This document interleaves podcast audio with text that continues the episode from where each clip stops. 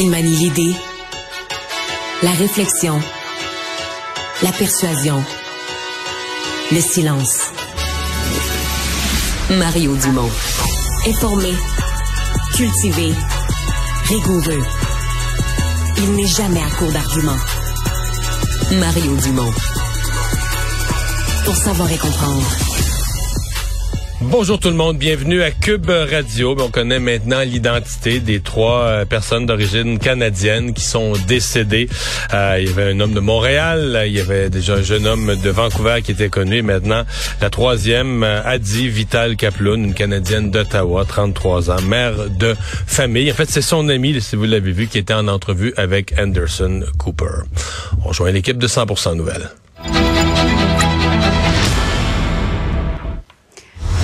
15h30, c'est le moment d'aller retrouver notre collègue Mario Dumont. Bon après-midi, Mario. Bonjour. La ministre des Affaires étrangères, Mélanie Joly, qui est venue annoncer euh, ce matin les détails concernant cette opération visant à rapatrier des Canadiens en Israël, Cisjordanie, bande de Gaza aussi. Euh, une opération qui devrait débuter au cours des prochains jours. As-tu été satisfait, es-tu satisfait aujourd'hui du plan qui a été annoncé? On sent bien que la ministre Mélanie Joly euh, prend ça au sérieux. Ce matin, voulait apporter des réponses. Mais Julie, on reçoit les témoignages de gens comment qui sont. Mm. Je sais pas si tu as vu cette mère là qui a aidé sa fille via Turkish Airlines, la compagnie aérienne turque. Tu sais, sa fille est rentrée au pays. Là. on est à l'étape où sa mère raconte ses démarches. Elle a trouvé une employée débrouillarde et collaboratrice dans une compagnie aérienne turque, puis elle a trouvé un chemin pour ramener sa fille sa fille est arrivée. Puis ça, c'est la journée où le Canada dit, ben là, nous, on commence à regarder nos options. Tu comprends-tu? C'est que... Mais normalement, là, le ministère des Affaires étrangères du Canada devrait être plus efficace que cette maman, plus efficace qu'une simple employée de, Turkish Airlines. Mais c'est c'est toujours relativement lent. Puis le parallèle que je serais tenté de te faire, puis je, je sais que c'est pas facile, et surtout en zone de guerre, puis j'essaie d'être oui, compréhensif. parce que je regardais, l'Allemagne envoie Lufthansa effectuer plusieurs vols spéciaux. L'Argentine aussi va envoyer des vols. Bon, ça se fait ces jours-ci. Là. Est-ce que le Canada est vraiment en retard? Ben, c'est toujours un peu ça, Julie. Puis tu sais, hmm. mettons que comment je te dirais ça? Mettons, on vit euh, dans une petite ville, une petite ville moyenne. Puis là, ben, on paye des pompiers. Fait que, on accepte comme société que les pompiers, souvent, ils vont être une soirée entière à rester dans la caserne, puis euh, ils se parlent, ils jouent aux cartes ou ils astiquent leur équipement, mais on accepte ça parce qu'on dit si le feu prend chez vous, ben, je veux dire, il faut qu'il soit prêt. Là, veut dire, on peut pas, il faut qu'il soit prêt à intervenir. Donc, on accepte comme société de payer des gens dans le secteur public qui vont avoir des moments plus tranquilles, disons, dans leur travail, parce qu'à certains moments, leur intervention devient d'un caractère si important, mm. si précieux que ça vaut la peine. Je dis pas que c'est complètement ça pour les services diplomatiques. Là. Ils font des passeports, toutes sortes de problèmes, ils règlent des petits problèmes à l'année longue. On va s'entendre, Julie, que souvent, c'est sûr qu'il y a des journées plus tranquilles, puis je le comprends.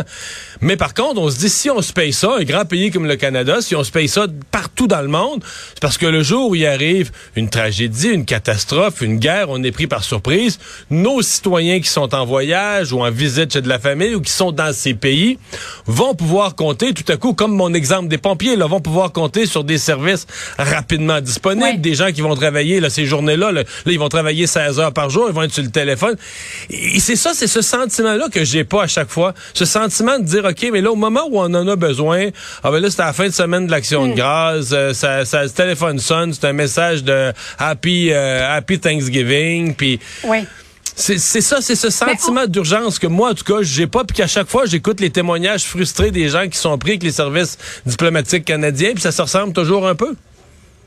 En voici d'ailleurs un autre témoignage d'un Canadien. On comprend que lui vient de revenir de Tel Aviv. Écoutons-le ensemble. C'est inexplicable, c'est dit, sont inutiles. Um, et la chose qui est le plus um, shocking pour moi, c'est que il reste avec l'histoire que l'ambassade est ouverte. Euh, je ne sais pas qu'est-ce qui arrive maintenant, qu'est-ce qu'ils font maintenant, mais en avant, euh, au début, c'était, c'était, je suis embarrassed d'être un Canadien qui n'aide pas leur, d'avoir un gouvernement qui n'aide pas leurs citoyens dans une zone de guerre. As-tu l'impression que malheureusement, on a l'impression de rejouer toujours dans le même film? Ben, un peu, un peu. Quoi que en soit. Madame mm. Jolie a dit prendre les choses en main. Là, on a mis en place des meilleurs services. Tout le monde est prêt maintenant.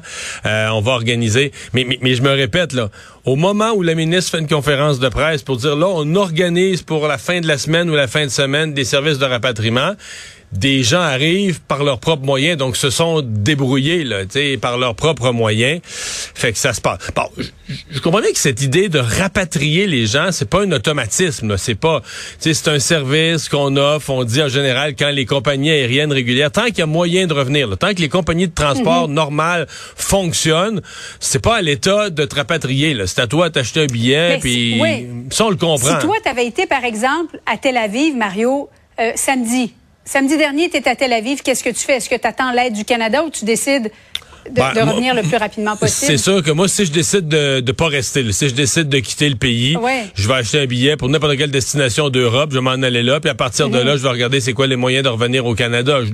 Donc ça, on le sait, mais en même temps, je pense qu'il y a beaucoup de gens, les vols étaient annulés. Là. Les gens, euh, les vols de Tel Aviv, de plus en plus de compagnies les annulaient. Air Canada vole plus, au moins jusqu'à vendredi prochain. Euh, donc les vols directs du Canada, il y en a plus. Donc c'est certain que c'est difficile pour les gens qui se retrouvent coincés là-bas. En même temps, des gens peuvent dire aussi, financièrement, si le prix des billets explose parce que la demande, tout le monde se lance sur les mêmes billets en même temps. Quelqu'un qui avait déjà son billet de retour à un coût raisonnable voudra peut-être pas payer quatre fois, cinq fois, six fois le prix là, pour euh, financer son retour. Quoique, bon, si c'est pour faire une zone de guerre ou pour se mettre en sécurité, euh, quelqu'un pourrait décider de le faire. Mario, je ne sais pas si tu as suivi cette nouvelle. Euh, il y a eu un développement majeur cet après-midi. Deux anciens joueurs de hockey des Tigres de Victoriaville qui étaient accusés notamment d'agression sexuelle. Ils ont plaidé coupables aujourd'hui. D'ailleurs, leur procès devait se tenir cette semaine. Mais au début du mois d'octobre, il y a un jour, un juge, dire, euh, de la Cour du Québec qui a autorisé que la vidéo compromettante dans un des cellulaires puisse être admise en preuve ça semble avoir été l'élément qui a fait basculer euh, le procès et qui a amené les, deux jeunes hommes à plaider coupables. On va écouter ensemble le procureur de la Couronne dans le dossier, maître Michel Bérubé. Est-ce que ça envoie un certain message? Ben, je le souhaite vivement. Je le souhaite vivement.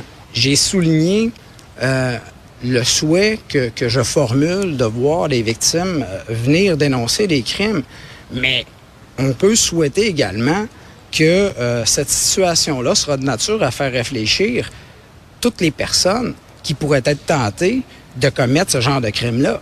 Parce que, inutile de le souligner, là, euh, la vie de ces deux individus-là a bascule aujourd'hui.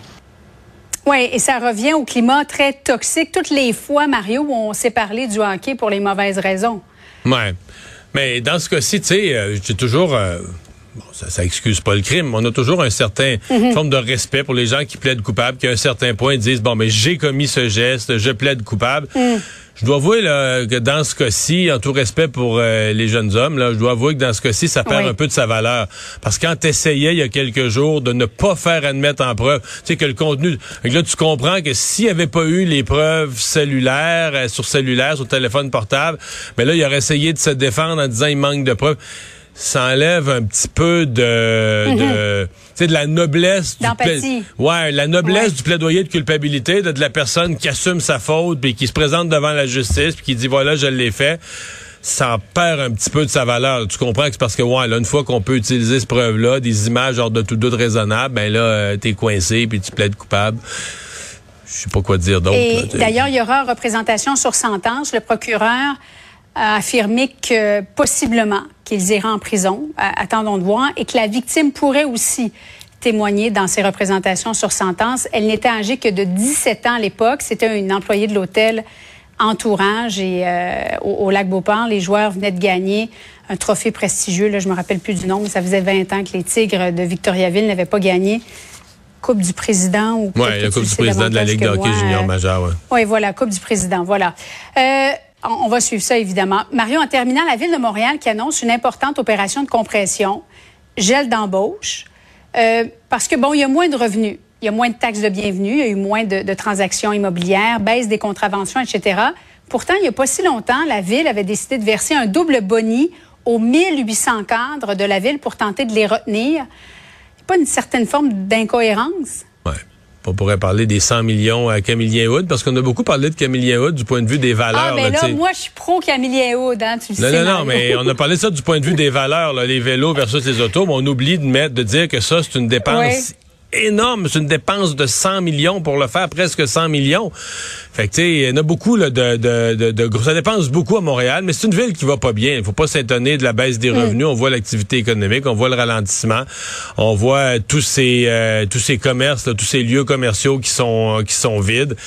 Euh, c'est un peu une spirale. Hein. C'est de plus en plus tranquille en ville. On a moins de revenus. Euh, donc, euh, c'est pas peut-être un exercice là, l'exercice de saine gestion que ça va amener à peut-être quelque chose de, de souhaitable. Probablement qu'on l'aurait pas fait là, dans le parti de la mairesse Plante si on n'avait pas été forcé.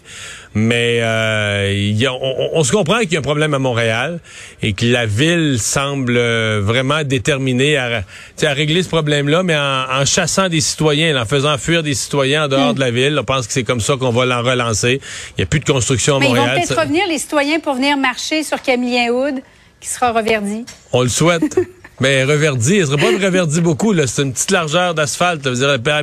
L'ensemble du parc du Mont-Royal, c'est déjà euh, des, des, des, kilomètres carrés importants qui sont tous verts. Je pense pas que ça va changer euh, grand-chose. Je pense que c'est plus idéologique que, que, pratique. Hmm. Mario, merci beaucoup. Bonne fin d'après-midi à toi. Salut. Au retour...